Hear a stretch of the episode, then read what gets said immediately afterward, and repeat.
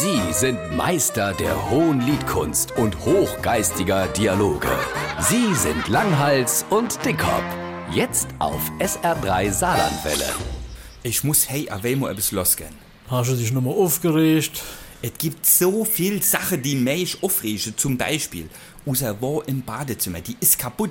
Jedes Mal, wenn ich mich dort draufstelle, zeigt die etwas ganz anderes an. Und immer mehr. Ach, reg dich doch nicht so auf. Nächster Punkt. Usmichi ist doch in Schweden. Geht das dort in den Supermarkt?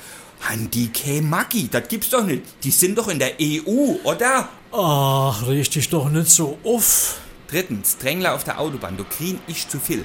Ich fahre schön brav 70, 80 Sache, kommt da einer mit Münchner Kennzeichen von hinne und macht Lichthut. Dem han ich mo der ausgefahrene Mittelfinger gezeigt, das kann schon erklären. Ach, reg dich doch nicht so auf. Es gibt noch weiter. Hey, die Querdenker und Corona-Leugner dort, die Verschwörungstheoretiker, all in einer Sack und drauf, die haben sie doch nicht mehr all, die haben doch nicht mehr all Kochle am Christbaum. Die soll doch mal am besten ganz neu Bewegung gründen, hey, die überhaupt mal denken. Ach, reg dich doch nicht so auf. Und was mich auch tierisch nervt, wenn man das letzte Klopapier benutzt, dann hängt man No Roll auf. Ist das so schwer? Ach, reg dich doch nicht so auf. Und am meisten riecht es mich auf, dass ich mich über nichts mehr aufregen kann, ohne dass irgendeiner um die Ecke kommt und sieht, ach, reg dich doch nicht so auf. Ach, reg dich doch nicht so auf.